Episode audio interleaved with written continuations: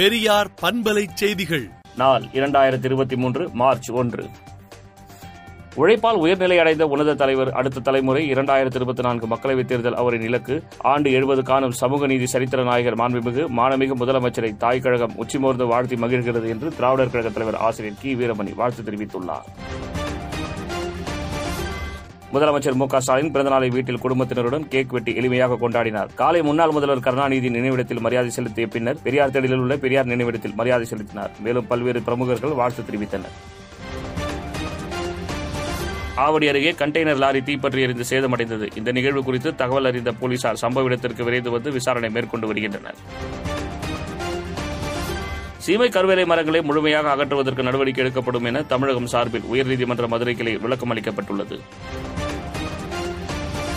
முதலமைச்சர் மு க ஸ்டாலின் பிறந்தநாளையொட்டி இன்று பிறந்த குழந்தைகளுக்கு தங்க மோதிரம் வழங்கி அமைச்சர் உதயநிதி ஸ்டாலின் பரிசளித்தார். தென் தமிழக மாவட்டங்களில் இன்று லேசான மழைக்கு வாய்ப்புள்ளதாக சென்னை வானிலை ஆய்வு மையம் தெரிவித்துள்ளது. திருவண்ணாமலை மாவட்டத்தை சார்ந்த திமுக தொண்டர் ஒருவர் முதலமைச்சரின் பிறந்த நாளுக்கு ஒட்டகத்தை பரிசளித்தார். போலி டாக்டர் பட்டம் வழங்கிய விவகாரத்தில் உரிய சட்ட நடவடிக்கை எடுக்கப்படும் என்று துணைவேந்தர் வேல்ராஜ் தெரிவித்துள்ளார். வருமான வரித்துறை நோட்டீஸ் எதிர்த்து தாக்கல் செய்த வழக்கை முன்னாள் முதலமைச்சர் ஓ பன்னீர்செல்வம் திரும்பப் பெற்றுள்ளார்.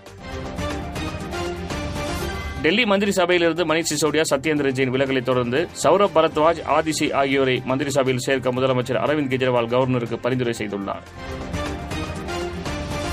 இந்திய எல்லையில் சுட்டு வீழ்த்தப்பட்ட ஆளில்லா விமானம் சீனா மற்றும் பாகிஸ்தானில் இருபத்தொன்பது இடங்களில் பறந்த அதிர்ச்சி தகவல் வெளிவந்துள்ளது. கான்பூர் ஐஎஸ்ஐஎஸ் பயங்கரவாத வழக்கில் லக்னோ நீதிமன்றத்தில் ஏழு பேருக்கு மரண தண்டனையும் ஒருவர் காயல் தண்டனையும் விதிக்கப்பட்டுள்ளது. இந்தியாவில் இந்த மாதம் முதல் மே மாதம் வரை கடுமையான வெப்ப அலை இருக்க வாய்ப்புள்ளது என இந்திய வானிலை மையம் கணித்துள்ளது. ராகுல் காந்தி லண்டனில் உள்ள கேம்பிரிட்ஜ் பல்கலைக்கழகத்தில் விரிவுரை ஆற்றுகிறார் கொரோனா பரவலுக்கு சீனாவே காரணம் என அமெரிக்கா உளவு அமைப்பு குற்றம் சாட்டியுள்ளது.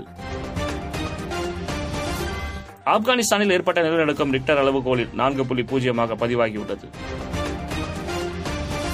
ஆப்கானிஸ்தானில் ஐஎஸ் பயங்கரவாத தளபதி உட்பட இரண்டு பயங்கரவாதிகள் சுட்டுக் கொல்லப்பட்டனர். விடுதலை நாளேட்டை விடுதலை டாட் இன் இணையதளத்தில் படியுங்கள்.